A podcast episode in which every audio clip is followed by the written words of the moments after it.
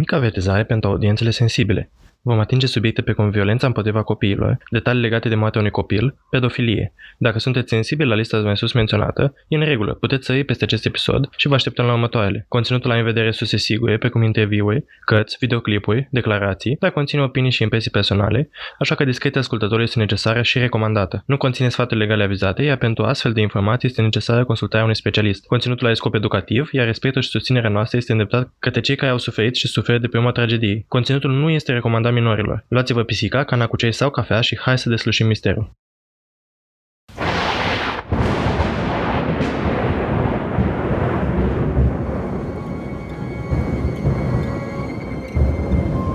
În toamna anului 2021, două pisici au început propriul lor podcast. Apoi au spus, pur, să se facă lumină în acest caz. Iar apoi am apărut noi, Cristina și Alex, pentru a transmite mai departe voința pisicească. Să ne facem așadar comozi și hai să vedem ce ne-au dus pisicile în această săptămână. Luna aceasta va fi dedicată copiilor din True Crime. Astăzi vom vorbi despre Jacob Watling, un caz care a fost soluționat după mai bine de 27 de ani de când această tragedie a avut loc. Vom afla povestea lui și a prietenilor săi și cum au reușit forțele de ordine să-l prindă pe cel responsabil. Hai să începem.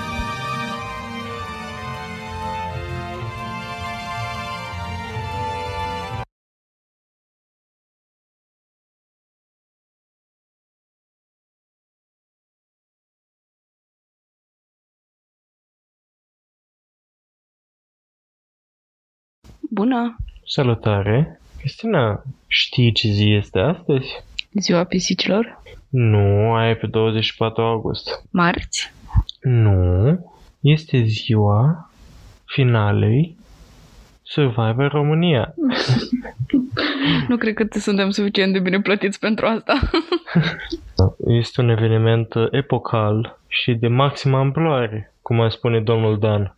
Ce drept e că niciodată n-am fost fanul conceptului emisiunii Survivor. Pentru că, efectiv, toată emisiunea asta ești te uiți la niște oameni flămânzi și nervoși.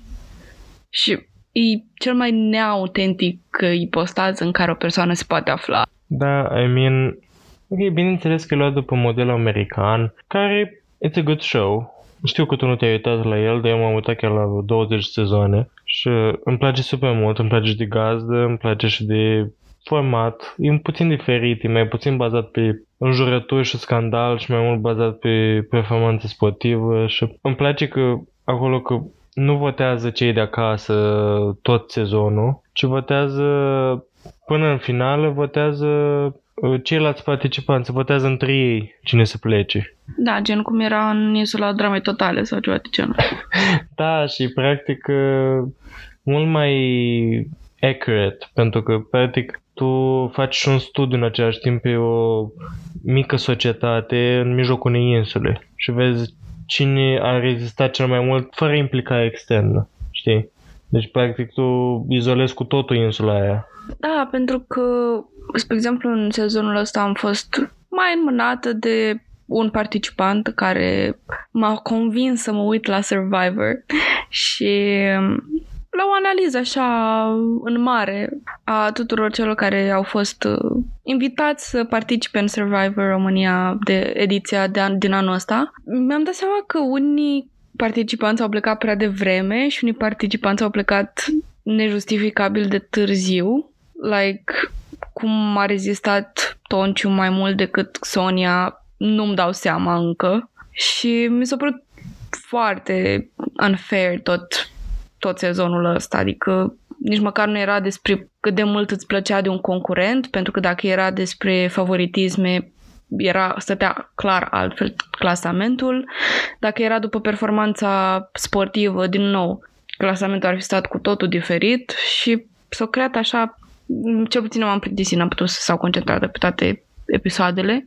It was mostly a waste of time, dar, uh, na, nu știu, nu m-a convins neapărat să mă uit la alte show-uri din marca Survivor și categoric, nu știu, eu o să dau skip la finală.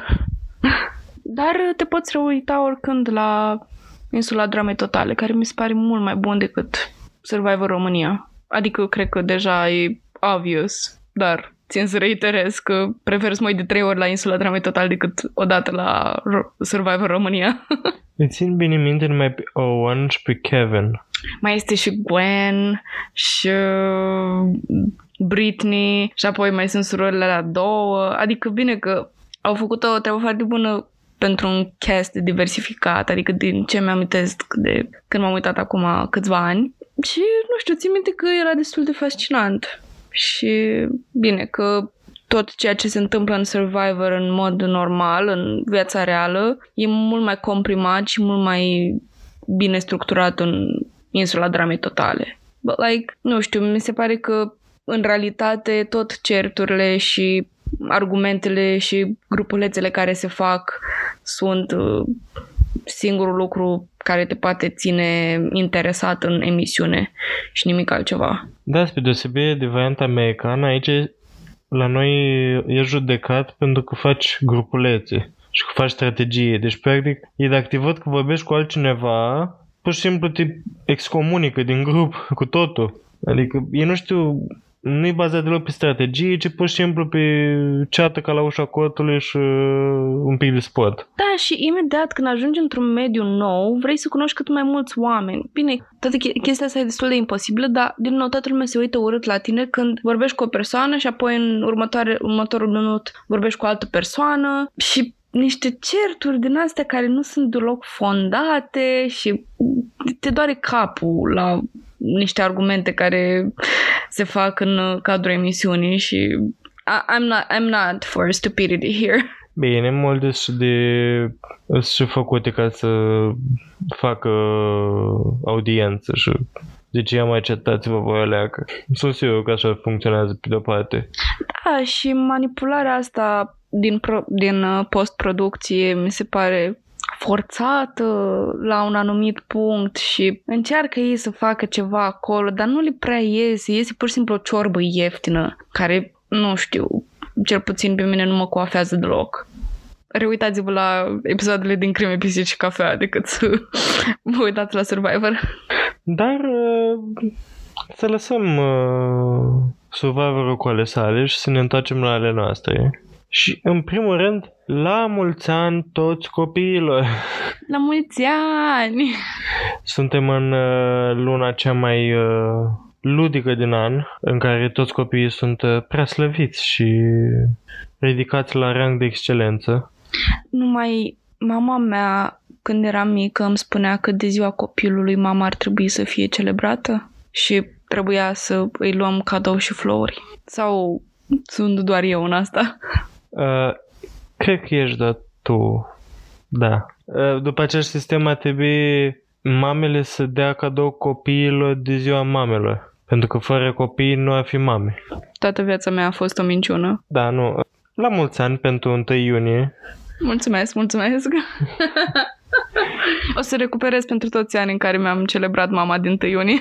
Și cu această ocazie vom începe cu primul nostru caz, care are ca personaje principale copii. Primul caz în această lună o să fie un pic mai uh, uh, fără final fericit, dar uh, este un caz foarte interesant și cu dezrândământ uh, pe care aș vrea să-l discutăm. Ne îndreptăm atenția o localitate din Minnesota, Statele Unite, și anume St. Joseph's, în care s-a născut pe 17 februarie 1978 Jacob Wetterling. Părinții lui, Patty și Jerry, au avut alți trei copii pe numele lor Carmen, Amy și Trevor. Deci, practic, Jacob avea un frate și două surori. După cum am zis, St. Joseph uh, era tipicul de orășel american cu un centru drăguț și cochet și cu foarte multe străzi lungi care plecau din centru și ajungeau până la periferia orașului, cu drumuri neasfaltate, uh, pietrite și cu case împrăștiate aici colo. Casele înconjurate de lanuri de porumb, tufișuri, copaci, doar ca să aveți așa o idee în ce lume trăia Jacob. Și că veni vorba despre el, uh, dacă vă uitați la fotografii cu micuțul Jacob, era un băiețel foarte drăguț, foarte frumușel. Pe atunci era în clasa 6 îi plăcea să joace fotbal, hockey, basket și într-adevăr era un copil, era un copil foarte simpatic. În ziua întâmplării despre care vom vorbi astăzi, totul s-a întâmplat ca în mod normal. S-a trezit dimineața și Jacob și tatăl lui au mers la pescuit. Lui Jacob îi plăcea în special să meargă la pescuit cu tatăl său, așa că era un mod perfect de a-și începe ziua. Apoi au venit acasă, au urmărit un meci de fotbal între Vikings și Detroit Lions și apoi au plecat la patinaj pe gheață, într-o sală amenajată, așa că nici măcar nu era o zi normală, ci era o zi foarte bună. În seara aceea, Patty și Jerry, părinții lui Jacob, au avut uh, o cină cu niște prieteni în apropiere și au plecat cam în jurul orei 5 jumătate seara. După cum ziceam, uh, era la aproximativ 30 uh, de kilometri de casă și le lua cam 25 de minute să ajungă înapoi acasă. Așa că i-au lăsat pe copii să stea singuri acasă, pe toți, cei, pe toți trei. Și ținând cont că a doua zi nu aveau școală, copiii l-au lăsat pe, pe Jacob să-și, aducă, să-și aducă pe prietenul său cel mai bun, Aaron Irva. Pe atunci Trevor, fratele lui Jacob avea 10 ani, Jacob și Aaron erau de o vârstă de 11 ani. Încă o dată, nu aveau școală a doua zi, așa că cei toți puteau să stea și până mai târziu, să se joace, să mănânce pizza. Dar la un moment dat, în acea seară, au decis că vor să închirieze un film. Și la ei erau populare, nu știu, știu că și eu când eram mic mergeam cu tata să închiriem filme, inclusiv casete, de la un magazin din, uh, din oraș. Aparent asta voia să facă și ei. Voia să meargă cu bicicletele până la un magazin local de închiriat uh, filme cam o plimbare de 15 minute cu bicicleta, așa că Jacob a sunat-o pe, pe mama sa și a întrebat-o, hei, putem să mergem până la magazinul din creat filme să încheiem un film? Și a spus că nu, bineînțeles că nu. S-a gândit că deja se făcea seara, nu era nimeni care să-i însoțească și chiar dacă era un, un orașel destul de sigur, nu vrea să rește nimic. Atunci copilul a zis, bine, atunci lasă-mă să vorbesc cu tata. Și toți am făcut chestia asta când eram mici, că dacă unul dintre părinți nu, nu ceda presiunile noastre, mergeam la veriga slavă. Și în acest caz a fost tatăl. A vorbit copilul cu tatăl și Jerry a spus că da, ok, puteți să mergeți atâta timp cât uh, luați cu voi o lantenă și o vestă reflectorizantă.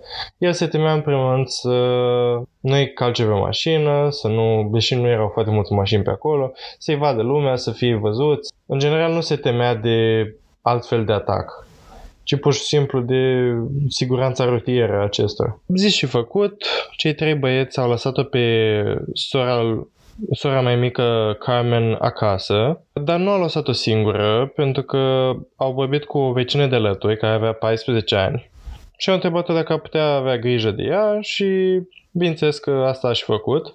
Jacob a locuit la lantenă, vest reflectorizant, așa cum le-a ordonat tatăl și au plecat pe bicicletele lor, s-au plimbat 15 minute cu bicicleta până la magazin. Pe drum nu s-a întâmplat nimic ieșit din comun. La, încep, la un moment dat, uh, din relatările lui Trevor, a reieșit că a fi auzit niște foșnete prin lane de porumb, prin iarbă lungă, dar nu s-au gândit prea mult la asta. A fost ca și cum probabil au crezut că e un animal sau, un, sau bate vântul. Au continuat să meargă pe bicicletele lor și au ajuns în sfârșit la uh, magazinul din creat filme. Am încheiat un film și s-au îndreptat înapoi spre casă. Era într-adevăr întuneric în momentul în care veneam spre casă înapoi, așa că lantena și vesta reflectorizantă chiar erau de folos. Odată ce s-au apropiat de casa lui Jacob, toate luminile din oraș erau deja stinse, el, după cum ziceam, locuia într-o zonă periferică, așa că singura lumină era cea de la lanternă. Erau foarte aproape de casă, ajunseseră pe o alee lungă de pietriș, ca la țară, chiar ajunseseră la 2-3 minute de casa familiei Wetterling, dar pe această alee pietruită au fost opriți de un bărbat care se îndrepta spre ei, avea o mască neagră, era îmbrăcat în negru și a început să îndrepte spre ei o armă de foc. a început să îndrepte spre ei un pistol și să le poruncească să-și bage bicicletele în șanț și apoi să intre și ei în șanț cu fața în jos. La început au crezut că este o fasă de la niște băieți mai mari, că le, se știe că le place să facă fațe colegilor de școală mai mici, dar apoi uh,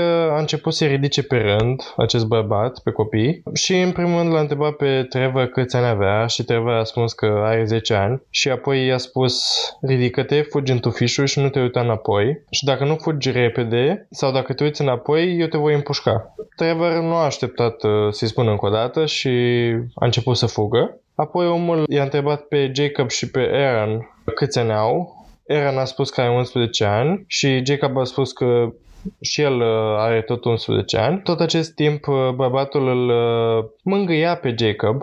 Era clar că deja devenise preferatul lui dintre toți cei trei copii. Așa că i-a spus și lui Aaron să fugă cât de repede poate și să nu se uite înapoi, tot amenințându-l că îl va împușca dacă nu o va face în tocmai. Și acesta, Aaron, bineînțeles că a fugit și el și a legat cât de repede a putut, până când l-a ajuns chiar și pe Trevor. Și odată ce l-a ajuns pe Trevor, amândoi s-au uitat înapoi și când s-au uitat înapoi, atât Jacob cât și omul dispăruseră și nu puteau vedea nimic și nu aveau idei unde s-au dus. Toată șarada asta s-a întâmplat pe la ora 9 și 20 seara, iar asta a fost ultima dată când Jacob a fost văzut în viață. Când Trevor și Aaron s-au întors acasă, au început să-i spună fetei mai mari de 14 ani că cineva l-a luat pe Jacob și a plecat. Fata nu știa ce să facă, așa că a plecat alături să-i spună tatălui ei care i-a sunat imediat pe Pete și Jerry. Le-a spus că trebuie să vină imediat, încerca să le explice din ce a înțeles de la copii, Jacob dispăruse și că l-a luat cineva. La un moment dat uh, intră și Trevor pe linie și începe să explice, iar mai apoi uh, au sunat și la poliție. Când au sunat la poliție, Trevor a descris bărbatul ca având o voce răgușită, fiind scund, îndesat. Nu avea prea multe detalii, în afară de faptul că era îmbrăcat în negru și avea o voce groasă. Bineînțeles, știți că primele minute, ore de când cineva, mai ales un copil, a dispărut, sunt cele mai importante. Iar poliția este însăcinată să folosească timpul ăsta cât mai bine și cât mai eficient cu putință. Dar, din păcate, nu a fost cazul uh, acum, pentru că ofițerii, în primul rând, au crezut că cei doi băieți mințeau. Ori au crezut că cei trei au găsit o armă de foc, au început să se joace, unul dintre ei a, l-a împușcat pe Jacob și l-a omorât și acum cei doi voiau să acopere prostia pe care au făcut-o. Ori pur și simplu Jacob a vrut să fugă de acasă și cei doi uh, uh, îl acopereau ca să nu fie prins și a dus înapoi acasă. Deși, din nou, în familia Watterling, mătorile spun că toți copiii erau fericiți, nu aveau motive să fugă de acasă sau să mintă în felul ăsta. Toată șarada asta cu poliția a continuat până la ora 10.45,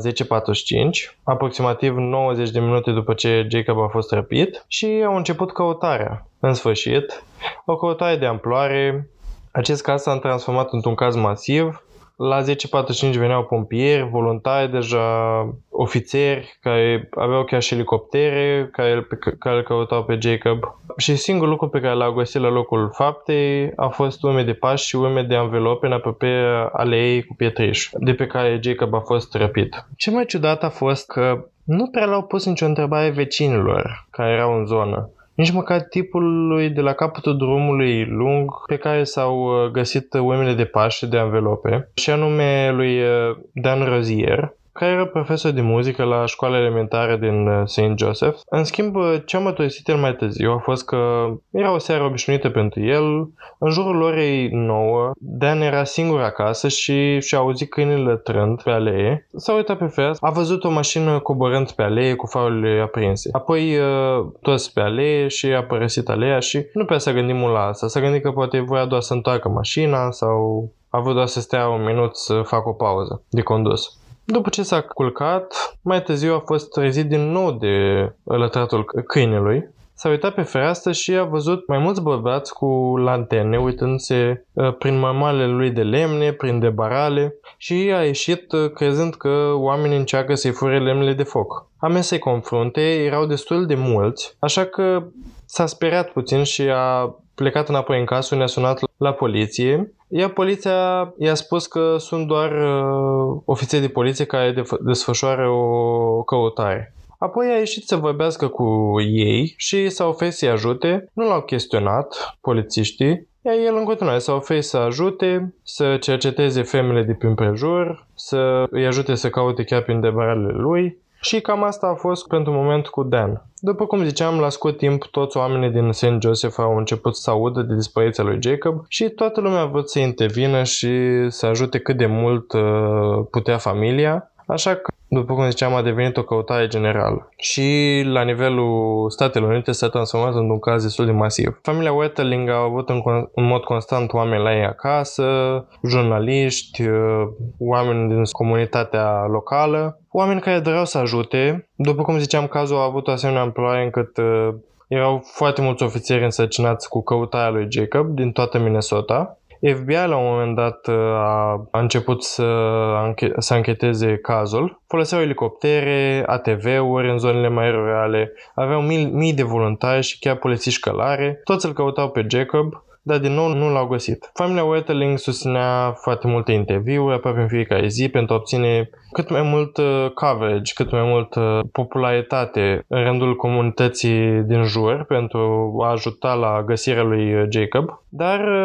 nimic nu s-a întâmplat până în 2004, 15 ani mai târziu, când poliția a numit în sfârșit uh, o persoană reală de interes și acesta a fost chiar Dan Razier, omul despre care am vorbit mai înainte, care a sunat la poliție crezând că polițiștii sunt uh, hoți de lemne. În același timp, uh, echipa care lucra la caz a venit cu o nouă teorie și aceasta suna cam așa. Spuneau că de fapt nu a fost nicio mașină implicată, a fost doar o coincidență cu urmele de anvelope și de fapt l-a luat cineva din jur și l-a răpit pe jos, ceea ce practic însemna că răpitorul trebuia să fie foarte aproape de casă. Și prin urmare, bineînțeles că l-au suspectat pe Dan, atunci au decis că Dan era tipul lor, era suspectul perfect. Practic, au cheltuit doar luni din, din timpul lor încercând să demonstreze că Dan a fost uh, cel care l-a răpit pe Jacob și au construit un dosar împotriva lui până în 2010 când anchetatorii de la birourile din uh, biroul FBI și chiar ofițeri de la criminalitate de stat au uh, decis că a trebuit să-i percheționeze casa în, cău- în căutarea de dovezi că el ar fi incriminat. A căutat în casă două zile,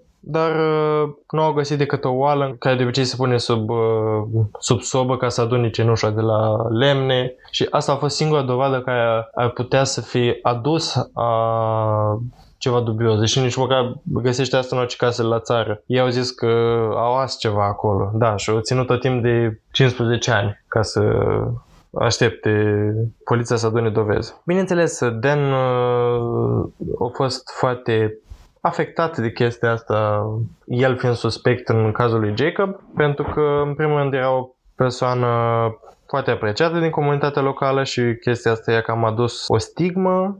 Lumea, na, credea ce vorbea poliția și ce credea poliția și au început să-l marginalizeze și la un moment dat a și dat în judecată statul Minnesota pentru chestia asta nu a ajuns pe departe pentru că în scurt timp poliția a găsit alt țapi spășitor și ce s-a întâmplat cu Dan Ressier a fost uh, dat uitării. După cum ziceam, poliția și-a îndreptat uh, interesul înspre alt suspect și anume pe 28 octombrie 2015 poliția a venit cu Danny Heinrich, uh, care de fapt, credeți sau nu, a fost prima persoană de interes în acest caz, a fost interogat cu mult timp în urmă, chiar când s-a întâmplat uh, incidentul, dar nu a reieșit nimic din declarații, din dovezile pe care le aveau. Au încercat să facă și potrivirea ADN inițial atunci, dar ori nu aveau destulă tehnologie cât să iasă meciul, ori pur și simplu nu au avut suficiente dovezi ca să-l uh, mai țină în custodie și să rămână suspect. Da, iată că în 2015 au, l-au legat pe Danny și de alte răpiri din aceeași zonă, asemănătoare cu a lui Jacob. O răpire a unui băiat pe nume Jared, care în prezent în 2015 era adult, dar la momentul răpirii sale și la momentul răpirii lui Jacob era un băiat de 12 ani care a fost răpit pe 13 ianuarie 1989, cu doar 9 luni înainte ca Jacob să fie răpit. Și acest lucru s-a întâmplat în Cold Spring, care era foarte aproape de uh, St. Joseph's, locul în care locuia Jacob. Așa că în noaptea răpirii lui Jared, el și prietenul lui au mers împreună la patinaj și apoi s-au dus la, la o cafenea mică și apoi el și prietenul lui cel mai bun au plecat acasă împreună, dar pentru că nu locuiau împreună, ci la, erau vecini practic, în cele din urmă au trebuit să se despartă, iar Jared a trebuit să meargă acasă singur atunci când un bărbat a oprit lângă el într-o mașină albastră și a cerut indicații. Apoi a coborât din mașină și a spus lui Jared să urce în mașină și că avea o armă și nu era frică să o folosească. Așa că Jared a intrat în mașină, bărbatul i-a spus să urce în bancheta din spate și să se întindă cu fața în jos. Ea a pus o pălărie peste cap, iar uh, Jared a spus că bărbatul asculta un fel de walkie-talkie, uh, care s-a dovedit a fi un scanner de poliție printr-o stație, cum au cei de la, de la poliție, toți putem avea acces la o stație din asta, o folosesc foarte mult șoferi pentru a vedea unde este poliția, știți, fazele cu colegul, colega, e liber drumul. Asta făcea și Danny, răpitorul, și practic putea accesa frecvența poliției și să culte ce alerte, ce urgențe aveau pe jur. A condus cu Jared 10-15 minute, Jared încerca să ține evidența pe unde mergea, chiar dacă era cu capul pe banchetă, dar odată ce au trecut peste niște scene de cale ferată, nu a mai putut ține pasul cu detaliile de orientare și a simțit la un moment dat cum a fost condus pe un drum pietruit. Bărbatul a oprit mașina, a coborât, s-a urcat pe bancheta din spate cu Jared și l-a agresat sexual. Apoi l-a condus pe Jared înapoi în oraș și l-a lăsat la aproximativ două minute distanță de casa lui și i-a spus același lucru pe care l-a spus și lui Trevor și Aaron, că să fugă cât de repede putea și să nu se uite înapoi că dacă nu îl împușcă. Asculți Crime, Pisici și Cafea, un podcast de true crime tradus direct din limba pisicească. Pentru mai multe informații și mult mai multe surprize, te aștept pe Instagram la crime.și.pisici să continuăm discuția acolo. Putem vedea foarte multe similarități între cazul lui Jacob și cazul lui Jared. Și în cazul lui Jacob Heinrich a fost o persoană de interes, așa că poliția l-a interogat și le-a dat o mosă din părul lui. A fost foarte cooperant, a lăsat să li să ia cravatele, pantofi, să-l testeze de ADN și tot felul. L-au urmărit săptămâni întregi să vadă ce face, până se plimbă. Au primit un mandat de percheziție pentru casa tatălui său unde locuia Danny în acel moment. Au găsit niște cizme negre, pantaloni din ăștia de camuflaj și într-un cufăr au găsit două fotografii care păreau făcute într-o casă cu un băiat într-un prosop ieșind de la duș, dar el a insistat că nu era ceea ce părea și l-a lăsat să păstreze fotografiile și până la urmă, după cum ziceam, uh, uh, probele ADN nu au fost conclusive. Da, mi se, mi se pare incredibil de similare aceste două cazuri și e posibil ca poliția să fie în punctul ăsta pe o pistă bună. Nu știu, au găsit vreodată corpul lui Jacob? Da, l-au găsit. Adică vom vedea mai pe parcurs, nu vreau să dau spoilere. Dar uh, da, l-au găsit și au și rezolvat cazul, ca să spun așa. Bine, lumea nu e mulțumită de deznodământ, uh, nici eu nu sunt mulțumit, dar uh, vom discuta mai în, în amănunt după ce vom ajunge în acel punct. Da, abia aștept, adică bine, nu abia aștept să ajung la partea în care e corp, pentru că dacă vedeți uh, poze cu micuțul Jacob, este chiar un copilaj foarte simpatic și na, e unul dintre fețele pe care le vezi și vezi atât de mult potențial în el, adică cam tot ce spui despre toți copiii pe care îi vezi și îți imaginezi ce ar putea fi în viitor și um, hai să auzim ce, ce, se, ce se întâmplă. După cum ziceam, uh, în, abia în 2015 Danny a fost uh, conectat cu crima lui Jared și abia apoi cu răpirea lui Jacob. Și eu sunt uneori confuz de Jared, Jacob. Um, așa că Danny a ajuns să se mute la Painesville, un orășel tot din apropiere și au început să audă de unele agresiuni uh, sexuale care au avut loc chiar în Painesville. Așa că polițiștii au unit toate punctele dintre aceste atacuri, au început să intre în contact cu băieții care fusese agresați sexual în Painesville, au luat uh, legătura cu anghetătorii cazului Jared și toți s-au întâlnit și și-au dat seama că de fapt în toate cazurile omul lor era Danny Heinrich. Din fericire, anchetatorii încă mai aveau hainele pe care le putea Jared în noaptea în care a fost agresat sexual și încă mai aveau pălăria lui Danny. Așa că au trimis-o din nou pentru testare pentru a le compara mosele de ADN Bineînțeles că de data asta s-au potrivit. Din păcate, la americani există o lege stupidă. Nu poți acuza pe cineva la un anumit interval de timp după ce s-a întâmplat crima. De exemplu, dacă trece de 30 de ani, uh, să zicem, crima pe care au făcut-o, dacă ești acuzat după 30 de ani, practic nu-ți mai face nimic, ai scăpat. Și așa a fost și în cazul lui Jared, copilul care a scăpat viu. L-au prins fix în perioada aia din 9 luni dintre cazul lui Jared și cazul lui Jacob. Deci, practic, pentru Jacob putea, puteau să-l uh, acuze, dar pe, pentru cazul lui Jared nu. Și bine, am și impresia că erau perioade de timp diferite. Una era să doar abuz sexual, alta era răpire, ucidere și tot felul. Și chestia asta mi se pare foarte frustrantă. Dar ai zice că măcar l-a prins pentru răpirea lui Jacob și acum putem avea un, uh, un happy ending. Pe 28 iulie 2015, anchetatorii au percheziționat din nou casa lui uh, Danny, au găsit banda adezivă, cătușe, setal din bucătărie, au găsit și patru pubele pline cu haine pentru băieți și foarte multe casete VHS-uri din alea, casete video, cu tot felul de copii filmați de Heinrich, băieți care făceau diferite lucruri, nu vreau să intru în amănunte, dar vă imaginați și voi ce făceau copiii. Au găsit și 19 saci plini cu pornografie infantilă, Așa că Hennick a fost băgat direct în închisoare și a așteptat aproximativ un an uh, uh, începerea procesului său. Apoi, cu trei săptămâni înainte de data procesului, avocații lui au venit cu ceva ce mi se pare cea mai idiotă și mai frustrantă plea deal, adică negociere pe care am văzut-o vreodată cu un criminal. Și suna cam așa. Practic, dacă mărturisea Danny că l-a răpit și l-a ucis pe Jacob și le arăta anchetatorilor unde erau rămășițele lui Jacob, nu va fi acuzat deloc pentru răpirea și uciderea lui, și va fi acuzat doar de pornografie infantilă, care presupunea pe atunci o pedeapsă maximă între 17 și 20 de ani. Eu chiar nu înțeleg, ai putea tu ca anchetator să...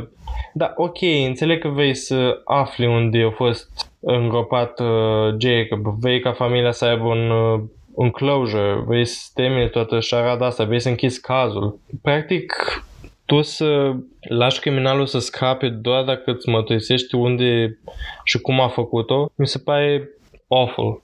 Această negociere și acest rezultat am ajuns aici tocmai din cauza mediatizării cazului, pentru că Jacob Watterling, am, am auzit de cazul ăsta, a fost foarte regăsit în tabloide, a fost foarte acoperit de știri și în momentul în care ajunge un astfel de caz la o astfel de avengură, oamenii tind să fie implicați mai emoțional, mai puternic și vor să ajung, ajungă la acea concluzie mai repede. Așa că, oarecum, avocații și procurorii și toți oamenii implicați în procesul legal profită de chestia asta și da, ce frumos este să aflăm ce s-a întâmplat cu Jacob și bine frumos că vă dați seama unde se îndreaptă cazul. Ar fi atât de liniștitor să știi ceea ce s-a întâmplat cu Jacob în final. Asta nu-l scuză de ceea ce a făcut. Adică, da, poți să-i reduci sentința la, eu știu, închisoare pe viață, să știu că la unii oameni ajung la 100 de ani de închisoare, da, poți să-i dai omul, să zicem că avea 50 de ani, nu știu exact câți ani are, nu cred că ai spus, dar să-i dai o chestie care să cumva să joa, joace la linia dintre viață și moarte și să-i dai oarecum o, o speranță falsă. Că oricum oamenii care fac uh, pornografie infantilă, care abuzează copii și ajung în închisoare pentru asta și vă dați seama, odată ce ai ajuns în închisoare cu asta, toată lumea știe ce ai făcut în timpul vieții, de obicei se află astfel de informații sau cel puțin gardienii au grijă să, să se afle chestiile astea poți ajunge, poți să urci în ierarhia închisorii, bine spun asta din ce am mai citit din povești din mediul penitenciar. Și din patru sezoane de Prison Break. um, cei care au făcut treaba asta cu copiii sunt cei mai pedepsiți, au cel mai nasol timp în, în închisoare, Văs cei mai de râsul tuturor și pe bună dreptate și își merită soarta și adică în locul în care te aștepta să existe cea mai, cea mai puțină moralitate, tocmai că sunt atât de oameni sunt atât de solidari cu nu neapărat o cauză nobilă, dar cu copiii și că pedepsesc oamenii care merită să fie pedepsiți și credem sunt foarte împinși deoparte și nu neapărat ignorat, dar suferă foarte multe bătăi și opresiune față de ceilalți, din nou pe bună dreptate. Și oricum ajunge să plătească pentru ceea ce au făcut. Dar tu, ca om care pui verdictul și alegi verdictul și negociezi verdictul, cum te simți un criminal Adică, practic, tu știi că el a fost criminal, el a făcut crima. Deci, poți să-l acuzi de asta. Cum te simți tu să-i dai o pedeapsă numai de 20 de ani pentru o crimă cu premeditare, bănuiesc că a fost cu premeditare, și să nu lupți să plătească pentru asta, indiferent că ești avocatul lui și că ești plătit să, să-i ții apărare. Totuși ai o oarecare etică, mă gândesc, nu știu. Bine, ideea e vorba ta, puteau să-i dea 40 de ani, de zicem că la e 40 ceva 50, uh, imediat 40, dacă supraviețuiești bine, o să ajungi uh, un bătrânel uh, urât de toți. Da, și oricum, n-ajungi la foarte mult timp în închisoare dacă, nu cred, adică nu cred că ajungi la 80-90 de ani în închisoare și toată viața ta până ajungi bătrân să fii bătut, să fii bajocorat tuturor, să fii abuzat, să fii tratat prost și să ai o viață lungă în închisoare. Nu, nu cred că e posibil. Bine, noi sperăm să, să nu ajungă nici măcar până în 2035. Da, omul nostru va ieși în 2035. Bine, e posibil ca să-i facă viața grea închetatorii, să-l mai... De obicei îl mai țin în uh, arest la domiciliu după, îl mai țin în... Așa, dar ideea e uh, foarte frustrantă. Ideea e că nu a plătit pentru efectiv crima pe care a făcut-o. Da. Mătoisia lui Heinrich uh, a fost incredibil de detaliată și dacă nu era deja suficient de trist, l-a făcut cazul, cazul și mai trist. Ce mai nasol e că în fiecare an Patty și Jay, părinții lui Jacob, au prins o lumânare pe un cupcake, pe o brioșă de ziua lui, în speranța că într-o zi el va putea veni acasă și va stinge el lumânarea. Și practic tot asta a fost în zadar pentru că Jacob a fost omorât de uh, Danny Heinrich chiar în noaptea în care a fost răpit. Și anume, în noaptea răpirii, Heinrich conducea pe St. Joseph fără niciun motiv, a ajuns să conducă pe drumul fără fund care conducea la casa familiei Wetterling și făcând asta a văzut trei băieți cu lanterna care mergeau pe biciclete spre oraș, așa că a decis să parcheze chiar lângă alea cu pietriș să-i aștepte băieți să se întoarcă. Când băieții s-au întors, exact așa cum descrisese Trevor și Aaron, a coborât din mașină, a mers spre ei și le-a spus să își bage bicicletele în șanț și să intre și în șanț cu fața în jos. A spus că l-a încătușat pe Jacob și l-a pus pe scaunul pasagerului din față și a plecat cu el. În timp ce conducea, Jacob a început să plângă, îl întreba cu ce a greșit. Heinrich, după cum zicea și Jared, avea un scanner de poliție pe, între canapele pe care a început să audă niște activitate, așa că i-a spus lui Jacob să se aplece în față pe scaunul pasagerului ca să nu-i se vadă capul. În cine de un urmă a mers în Painesville, unde avea el un locaș, a plecat pe un drum lateral și a ajuns lângă o groapă de pietriș și i-a spus lui Jacob să coboare din mașină, i-a scos cătușele și i-a spus lui Jacob să se dezbrace. L-a agresat sexual Jacob a început să plângă și a început să spună că e fric și vrea doar să meargă acasă, așa că Heinrich i-a spus să se îmbrace, dar la scurt timp după ce s-a întâmplat tot asta, a văzut o mașină de patrulă trecând pe lângă, pe lângă ei. Mașina de patrulare nu avea nicio, nicio legătură cu el, dar a căzut că are și a intrat în panică, așa că i-a spus lui Jacob să se întoarcă și apoi uh, a vrut să-l împuște prima dată pistolul s-a blocat și nu s-a declanșat, ceea ce pur și simplu cred că era, a fost terrifying pentru Jacob. Următoarea dată când a declanșat arma de foc, uh, Jacob a căzut la podea.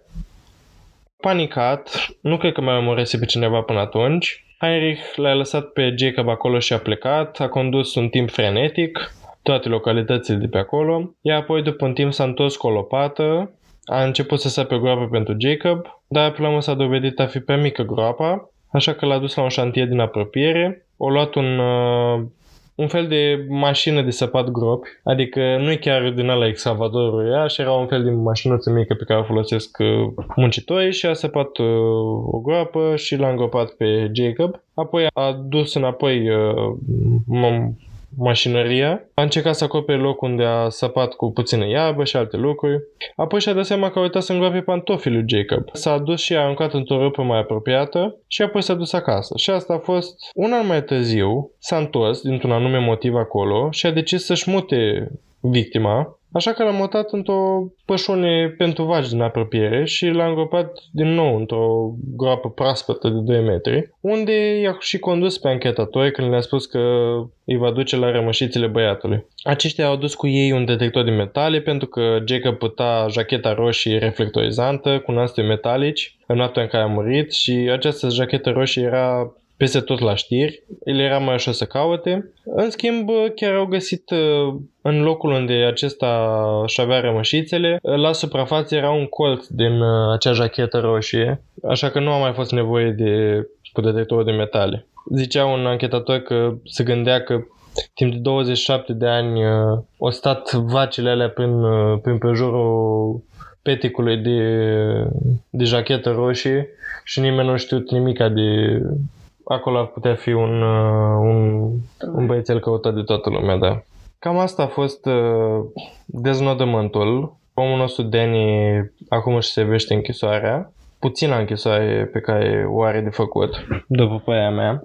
Iar familia lui uh, Jacob uh, s-a împăcat cu ideea și măcar asta e un lucru bun, că măcar știu ce s-a întâmplat cu el. Nu știu, mă gândesc la um, mama lui Jacob și faptul că ea a spus nu și nu a fost de acord ca doi băiței de 11 ani și unul de 8 ani sau 7 ani cât avea celălalt să meargă să singuri pentru Neric oriunde, oricât de bine cunoșteau drumul, oricât de bine cunoșteau vecinii, oricât de familiari erau cu zona. Și bănuiesc, pot numai doar să bănuiesc că a avut un timp foarte greu să se împace cu ideea că împotriva voinței ei copiii ăștia au avut parte de o soartă atât de nasoală, pentru că Jacob a murit, iar ceilalți doi au trebuit să internalizeze ceea ce s-a întâmplat cu ei când erau mici și că erau la un, practic la un pas să fie și ei răpiți și uciși și să sufere aceeași soartă pe care a suferit-o și Jacob. Și nu numai e chestia asta egoistă că mi s-ar fi putut întâmpla mie, ci și chestia asta că prietenul lor, foarte bun, a murit și doar pentru că, eu știu, era mai frumușel sau mai simpatic. Asta a fost singurul criteriu pentru care au fost el și nu ei. Și, în fine, mă gândesc și la tatăl lui Jacob Waterlink, care împotriva soției lui le-a permis copiilor să meargă și din cauza asta, practic, și-a pierdut fiul și a trebuit să sufere o, un final atât de urât și atât de tragic. Toată simpatia mea merge către oamenii ăștia dacă ar conta cu ceva. Um, și totodată atâta lipsă de respect să ai pentru, nu numai pentru părinții acestui copil, dar și pentru victimă, astfel încât negociezi pe moartea lui libertatea omului care i-a luat viața. Mi se pare incredibil. Mi se pare, nu mi se pare corect absolut deloc. Și din nou, omul ăsta în 2020, în 2035 o să iasă din închisoare dacă mai este în viață. Și da, cât poate justiția să joace cu puterea pe care o are ca să îl monitorizeze. La o adică o să, tot o să încerce să facă rost de vechile obiceiuri. Că nu cred că există neapărat o salvare pentru omul ăsta. Dar uh, pare rău că v-am întristat de 3 iunie. Ca în zi, de altfel. da, na, adică mi-ar, mi-ar plăcea oarecum să avem în fiecare caz un deznodământ fericit și să spunem că, bai, l-au găsit, au găsit toți copiii pierduți sau au salvat toate persoanele care au fost răpite și dar trăim într-o lume crudă și îmi pare rău că trebuie ca noi, ca părinți, ca oameni, ca colegi de viață, să ne fie frică unul pentru altul, să nu dăm dintr-o șansă, dintr-un ghinion de neșansă să dăm peste un om atât de bolnav mental și să, să fie o situație în care să ne rămânim noi între noi, ceea ce mi se pare destul de tragic. Da, pric și este și ea consternată într-un colț pe scaunul meu de birou. Ce este foarte dezamăgită de sistemul uh, de legi americane și de anchetatori. Da, spunem tu mie, cine nu este nemulțumit de sistemul american?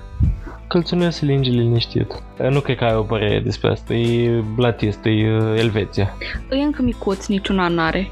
Da, corect. Acestea fiind spuse, vă așteptăm opinia pe Instagram la crime.și.pisici despre corectitudinea anchetatorilor care au propus acest uh, schimb de informații. Voi ați, dacă ați fost în locul lor, uh, i-ați fi propus asta lui uh, Danny? Nu i-ați fi propus ce ați făcut? Sunt foarte curios. Și cu asta vă lăsăm pe săptămâna viitoare când vom veni cu alt caz uh, uh, din luna iunie. Sperăm că puțin mai vesel. Sperăm, adică vom vedea. Și Happy Pride Month! Luna asta este Pride Month.